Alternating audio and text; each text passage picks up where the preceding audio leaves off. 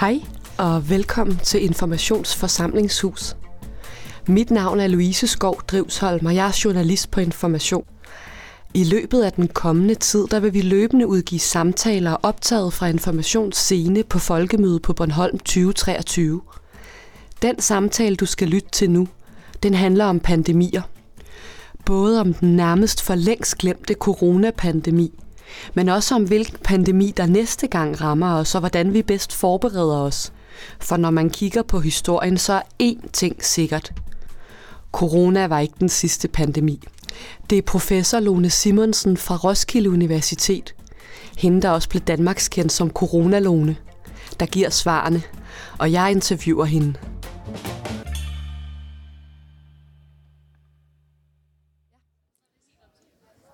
Kaster os videre i næste arrangement.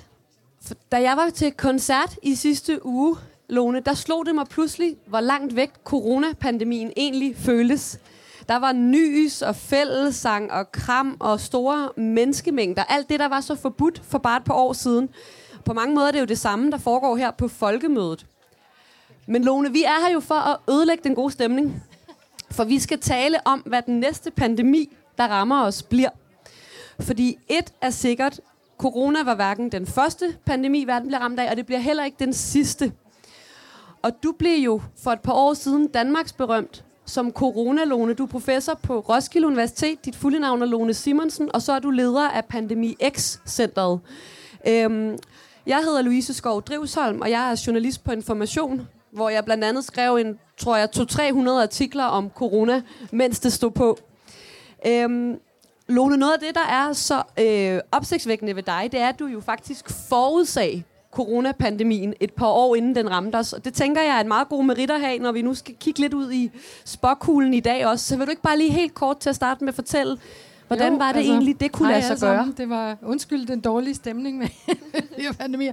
Men øhm, altså det, der skete, var faktisk, at jeg har jo været i det her fag i 30 år og studeret pandemier, øh, faktisk i de, over de sidste 300-400 år. Og det, der skete i 2003, var vores første møde med corona, beta-coronavirus-familien. Som, at det var SARS, og det var forfærdeligt højdødeligt, og vi var så heldige, at det stoppede samme år.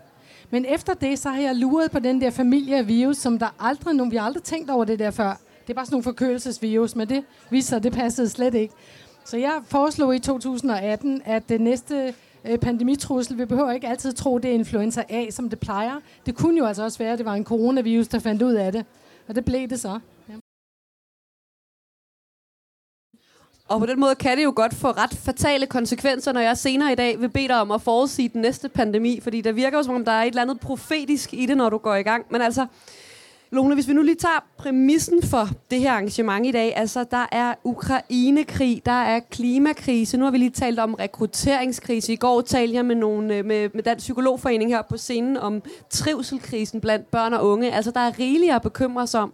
Så hvorfor skal vi egentlig stadig interessere ja, det er fordi, at hvis man ser på den historiske altså virkelighed for menneskeheden, så er det bare sket igen, igen, igen. Og nogle gange har det været med så store konsekvenser, så faktisk er, at vores liv er blevet levet på en helt anden måde.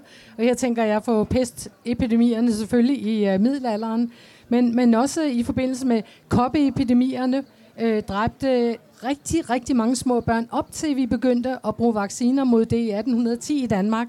Så altså, vi har været udsat for sådan nogle alvorligheder gang på gang. Og så spørgsmålet er så, er det sådan noget, vi har lagt bag os? Og det tror jeg, vi har set i den her coronavirus-pandemi. Det er det altså ikke. Faktisk kan nogle gange være en virus, som er meget demokratisk og især foretrækker at være alvorlig over for øh, øh samfund, som har en aldrende befolkning, det rigere samfund. Og nu siger du selv, at det er noget af det eneste, der er sikkert om pandemier, det er, at de kommer igen i forskellige former, på forskellige tidspunkter, med forskellige konsekvenser osv. Men det burde vi jo alle sammen have vidst. Altså, hvorfor var vi så dårligt ja, det forberedt spørgsmål. Jeg tror faktisk ikke, de var dårligt forberedt i Asien, hvor de havde kæmpet med SARS og i Kanada. Men i, i uh, Dan- land som Danmark, så havde vi egentlig ikke prøvet andet end øh, 2009 svineinfluenzaen. Uh, som egentlig var lidt af en fuser, sådan rent altså sådan pandemimæssigt, så var der ikke flere dødsfald øh, i Danmark. Man kunne næsten ikke engang se det i vores overdødelighedsmålinger. Så jeg tror egentlig, at, at det var der, at, at vi tænkte, nå, nå, pandemier smandemier, det behøver vi ikke tænke over, fordi at det, det, er en, det er noget, vi har lagt bag os, fordi at vores læger er så dygtige og er så rige, og alting er bedre nu. Og så viste det sig altså bare, at det passede overhovedet ikke. Jeg tænker det på en eller anden måde. Du har jo dedikeret hele dit akademiske øh, liv til at studere de her ting.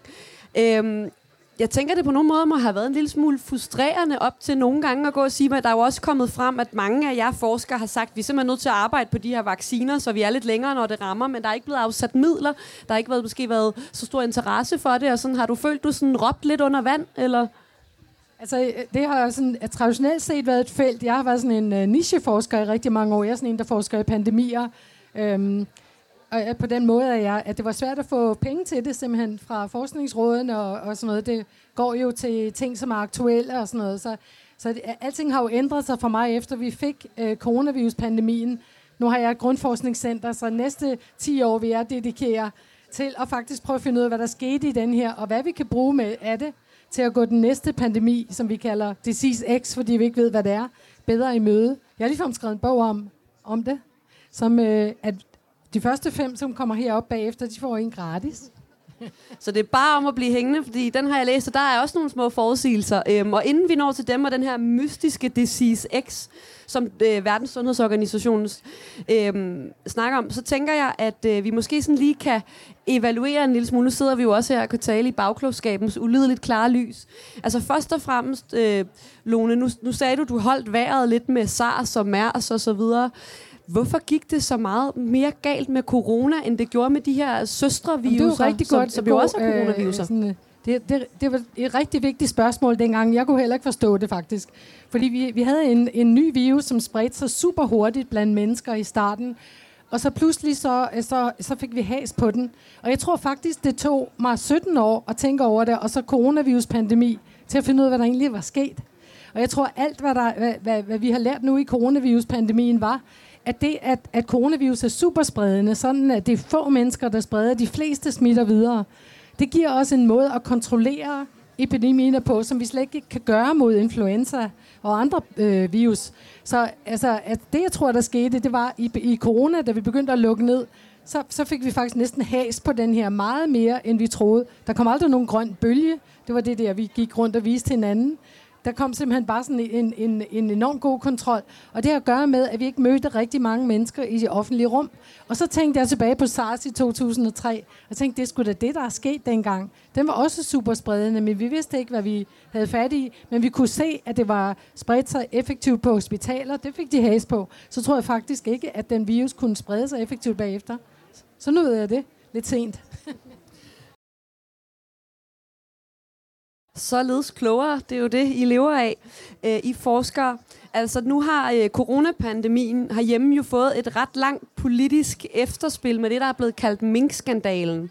Der har også været store diskussioner omkring, at vi, om vi har haft øh, vores grænser lukket for længe, om børnene blev, ble, blev holdt hjemme fra skole for længe, om vaccinationsprogrammerne var for omfattende. Altså, der har jo kørt alle mulige diskussioner efterfølgende jo blandt andet for at prøve at blive klogere til næste gang, som du også siger. Men hvis du sådan skulle evaluere, øh, Lone, hvordan synes du så, at Danmark klarede sig gennem? Det er faktisk derfor, jeg kommer til folkemødet for set? at sige igen igen, at Danmark klarede coronaviruspandemien helt utrolig godt.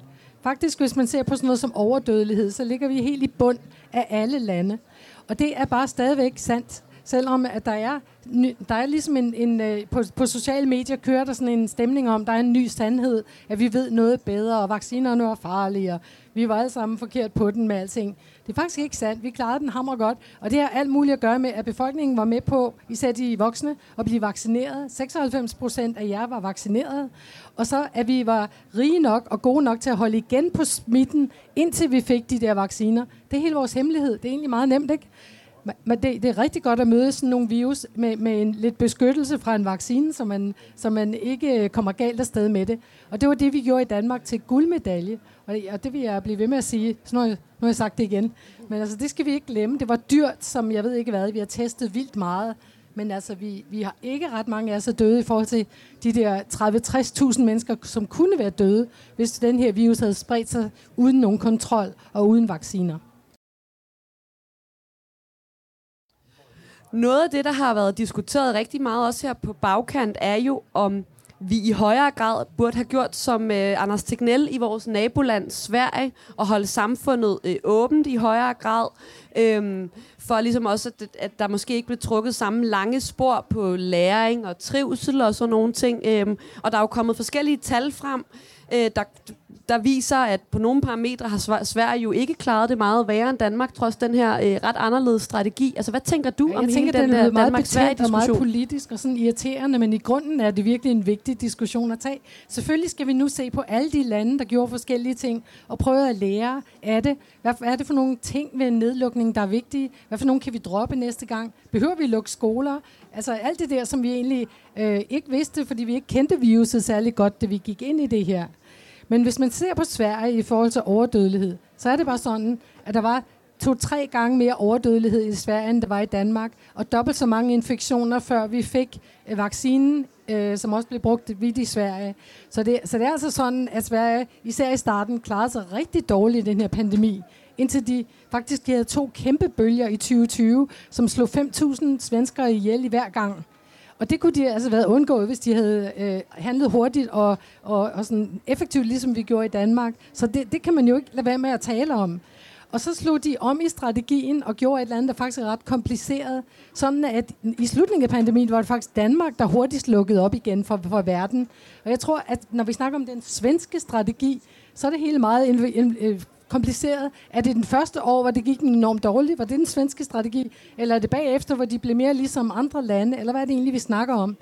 En anden måde at se på det her, det er at se på Google mobilitetsdata.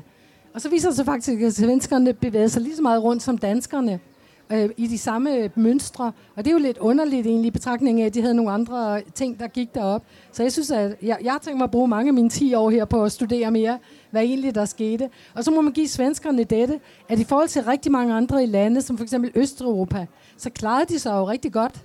Så altså, ligesom resten af Skandinavien gik det udmærket. Så altså, man, vi er nødt til at forstå bedre, hvad det egentlig var, der foregik der. Men det gik i hvert fald ikke bedre end i Danmark, det er helt sikkert. Således at, er der to, sat to streger under det fra din side. Øhm.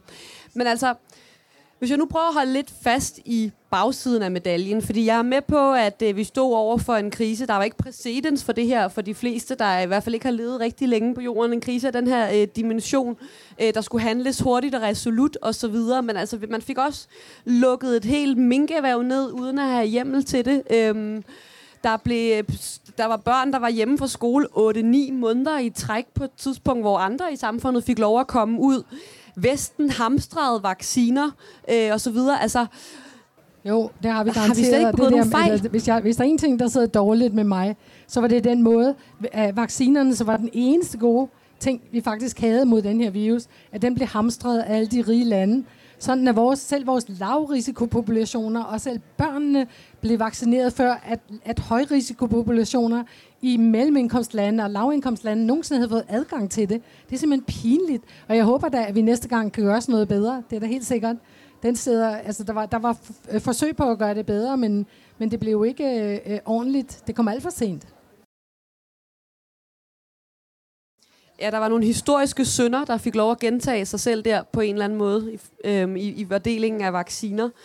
Øhm, hvis vi så prøver at kigge lidt fremad, Lone, fordi det er jo også derfor, vi sidder her, så nævnte du den her Disease X, som er et begreb af Verdenssundhedsorganisationen. Jeg fik ikke sige noget om minken. Så minkaffæren har det ligesom to ben mink gå på. Den ene er det sundhedsfaglige aspekt af, at, at mink var vildt øh, involveret i smitte i Nordjylland.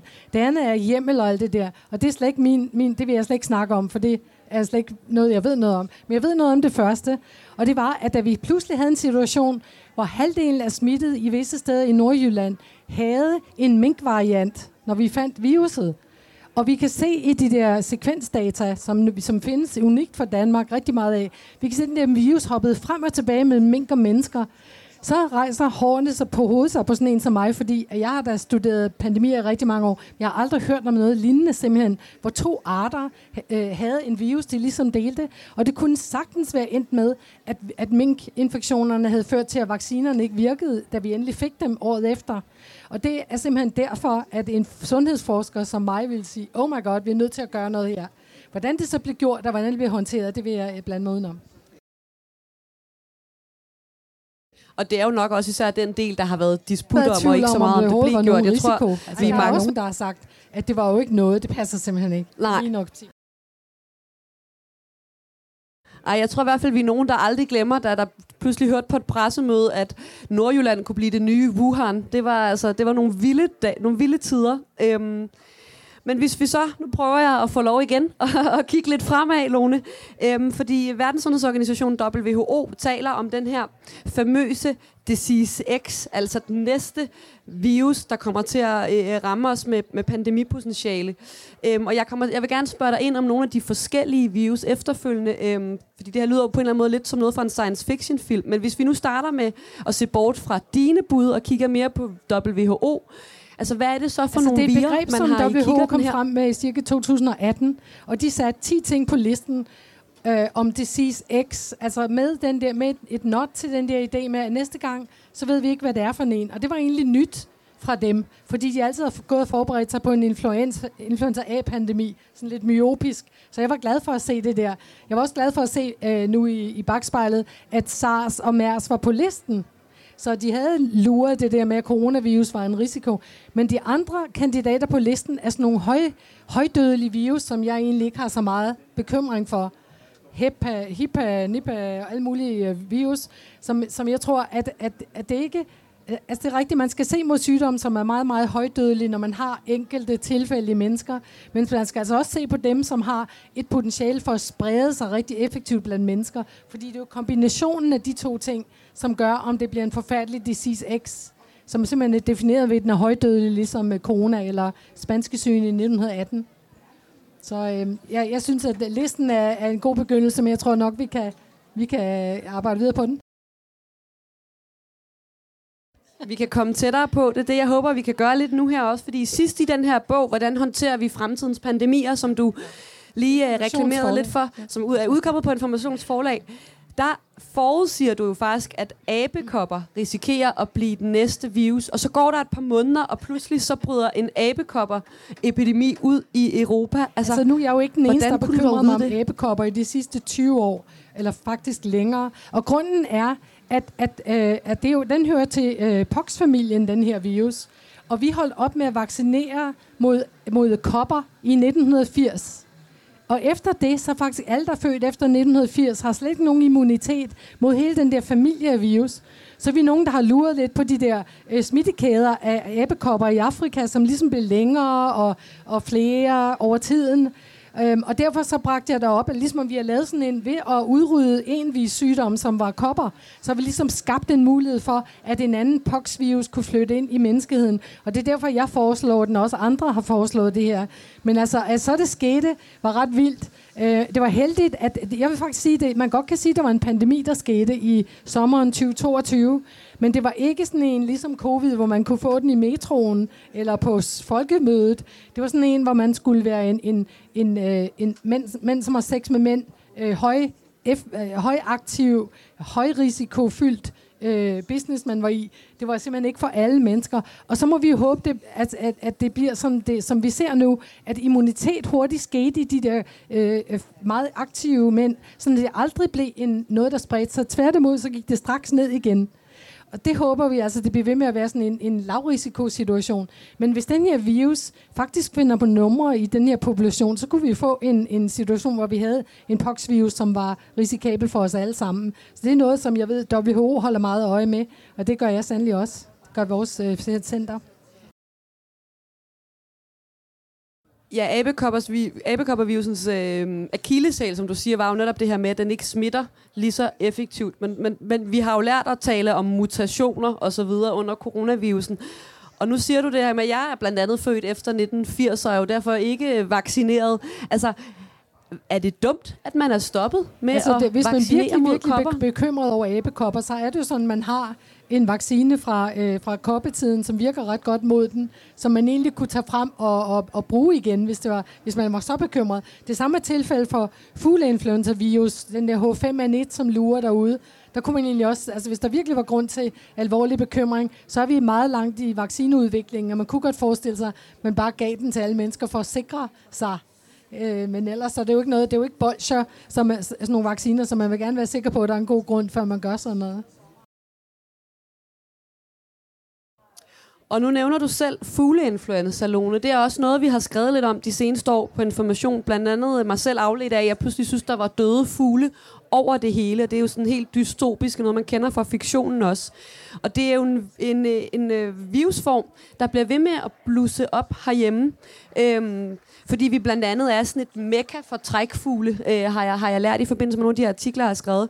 Og da vi to talte sammen forud for den her snak, så sagde du, at fugleinfluenza faktisk giver dig røde knopper på ryggen, ellers du efter... Øh, ellers efter rejste sig på hovedet. Ja, der var også noget med nogle røde knopper. Øh, øh, efter at du ellers havde afskrevet den, og det er jo så sådan noget, der gør mig rigtig nervøs. Jo, altså, altså, vil du ikke prøve at fortælle, hvad er det ved fugleinfluenza? H5N1 er noget, vi blev opmærksom på i 1996-97 i Asien. At der var sådan en ny øh, høj, højdødelig virus, som heldigvis ikke var særlig god til at smitte mennesker.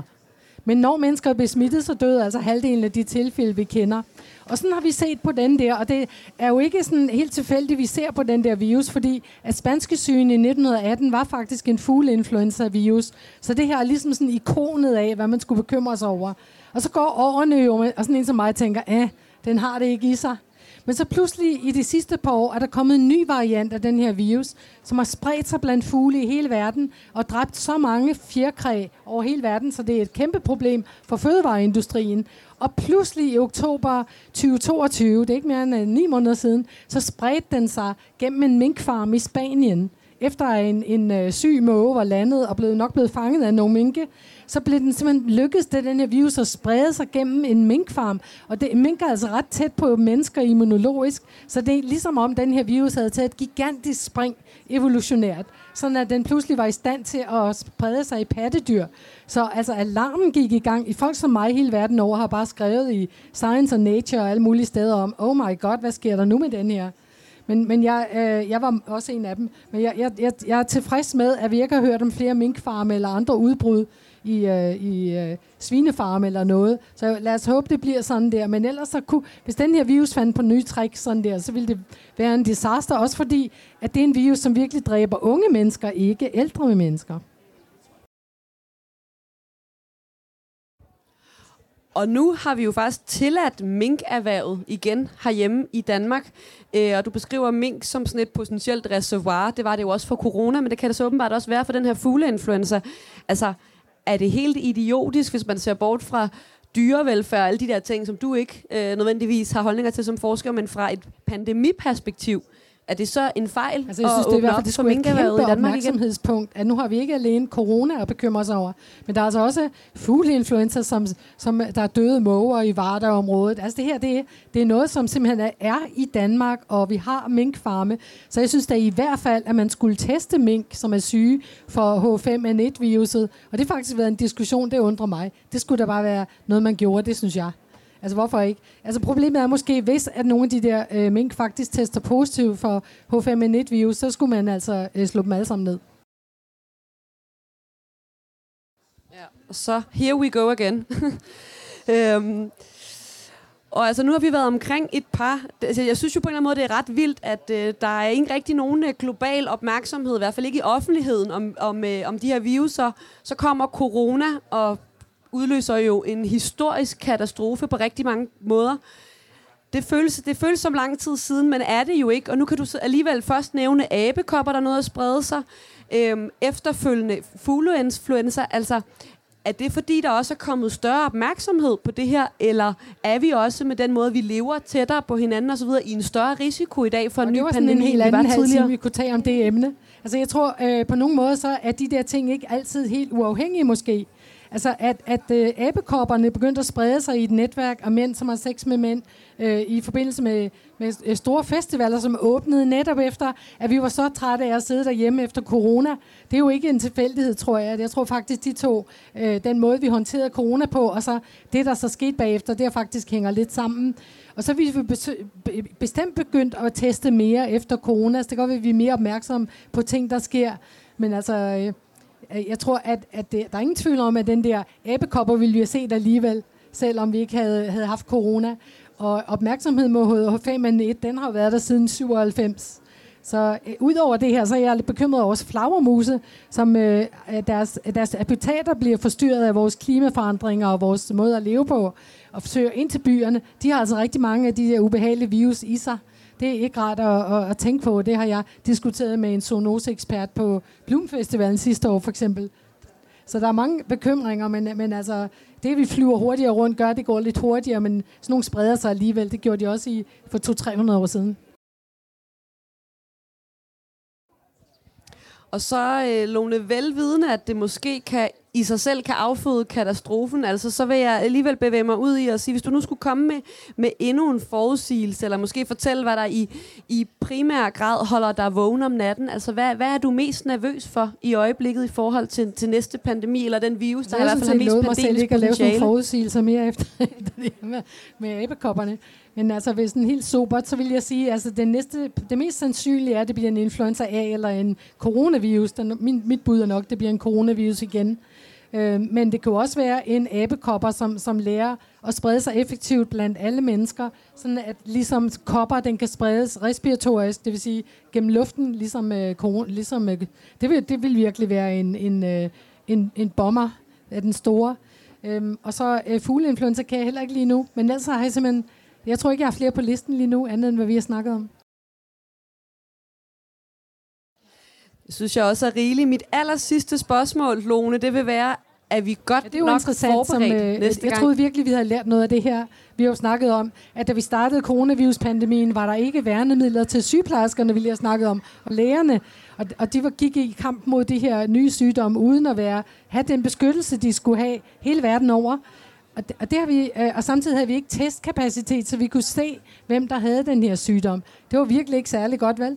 Så skulle man tro, at vi havde lært af det, og nu havde vi lavet øh, værnemiddeldepoter øh, rundt om. Men vi er simpelthen så videre. Hele, alle pengene forsvinder ud af det her felt nu, og øh, bliver brugt til krigen i Ukraine og andre vigtige ting, altså klimakrisen. Jeg tror virkelig, vi er ved at glemme alt det her. Og det er jo interessant, som vi er ikke engang færdige med det. Vi har senfølgerne at have med at gøre i de næste mange dekader, og vi skal forstå, hvordan vi skal leve med den her virus i de her øh, mange år, der kommer nu. Og alt det der, det, det vi kommer til, ligesom sådan, vi, vi er bare videre alle sammen. Øhm, jeg er glad for, at jeg har et grundforskningscenter, så jeg, i hvert fald, jeg kan blive ved sammen med Statens Serum Institut og andre partnere, som stadigvæk er bekymrede og studere det her videre, men, altså, men det tørrer ud. Det gør det altså interessen og, og tankegangen om det. Så er det virkelig godt, at vi har dig til at blive ved med at insistere på at fastholde et fokus på noget, vi alle sammen nok egentlig gerne bare lykkeligt vil glemme. Men øh, det virker ikke til at være den rigtige strategi. Du skal i hvert fald have tusind tak, Lone, fordi du kom, og tusind tak, fordi I kom og lyttede med. Ja. Tusind tak. Og det var så samtalen om pandemier. Du kan finde flere samtaler fra Information på Folkemødet 2023 på podcastkanalen Informationsforsamlingshus, som du kan finde der, hvor du normalt lytter til podcast. Tak fordi du lyttede med.